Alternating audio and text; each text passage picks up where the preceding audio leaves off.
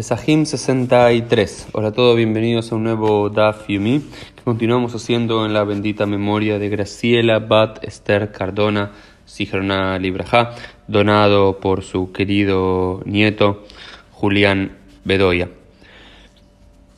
Y ahora sí comenzamos este sencillo, va a ser y corto Daf Yumi del día en el cual vamos a explicar una Mishnah que aparece aquí y algunas de las conclusiones que saca la quemará al respecto. Esta nueva Mishnah, que sigue trabajando y analizando particularmente cómo debía ser entregado el Korban Pesach, de qué forma para ser correcto, nos dice lo siguiente. Quien sacrifica, quien degolla al sacrificio pascual sobre o con Hametz, o ver, trasgrede, velotase, trasgrede un mandamiento negativo de la Torah. ¿Por qué? Y quiero explicar por qué. Porque dice la Torah en Shmot, en Éxodo 34, 25, dice lo siguiente: Lo teshajet al dam sebach No sacrificarás, no degollarás sobre el hametz, ¿sí? Tus sacrificios. Bien.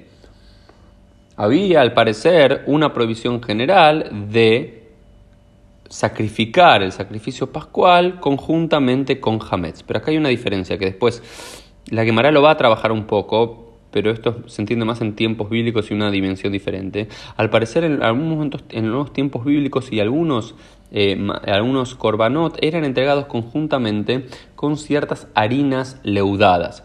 Sin embargo, hay también una prohibición bíblica de entregar muchos de los sacrificios con harinas leudadas. Por eso, eh, los panes que se entregaban junto a los korbanot durante el año, muchos eran también con esta categoría de matzot, eran panes que no llegaban a leudar. Al parecer entregar un sacrificio con pan leudado era una abominación. Sin embargo, ya en los tiempos de la quemará entienden el concepto de a la hametz, sobre el hametz, no físicamente sobre el hametz. Después discuten si el hametz tiene que estar en el altar o cerca del altar o en, cerca del lugar, o de quién lo tiene que poseer, si lo posee el Cohen, el sacerdote, el levita, quién lo posee el, el Hametz para estar prohibido, pero en términos generales la Gemara y la Mishnah entienden que a la Hametz la prohibición no es solamente no hacer el sacrificio conjuntamente con Hametz físicamente en el acto, sino que aquel que lo entregue y aquel que es parte del ritual no puede poseer el Hametz. Por eso hay que, también es otra de las explicaciones y las lógicas, por qué, y esto volvemos a los primeros dos capítulos,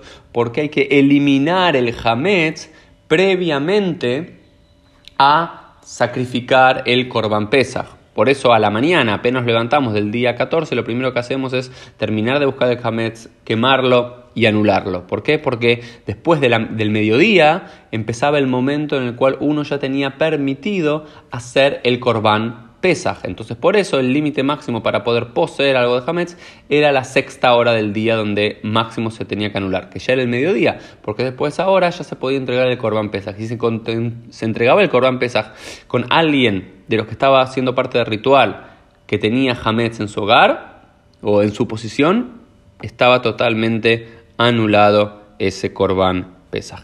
Esto fue un poquito el Daf del día. Nos vemos Dios mediante en el día de mañana.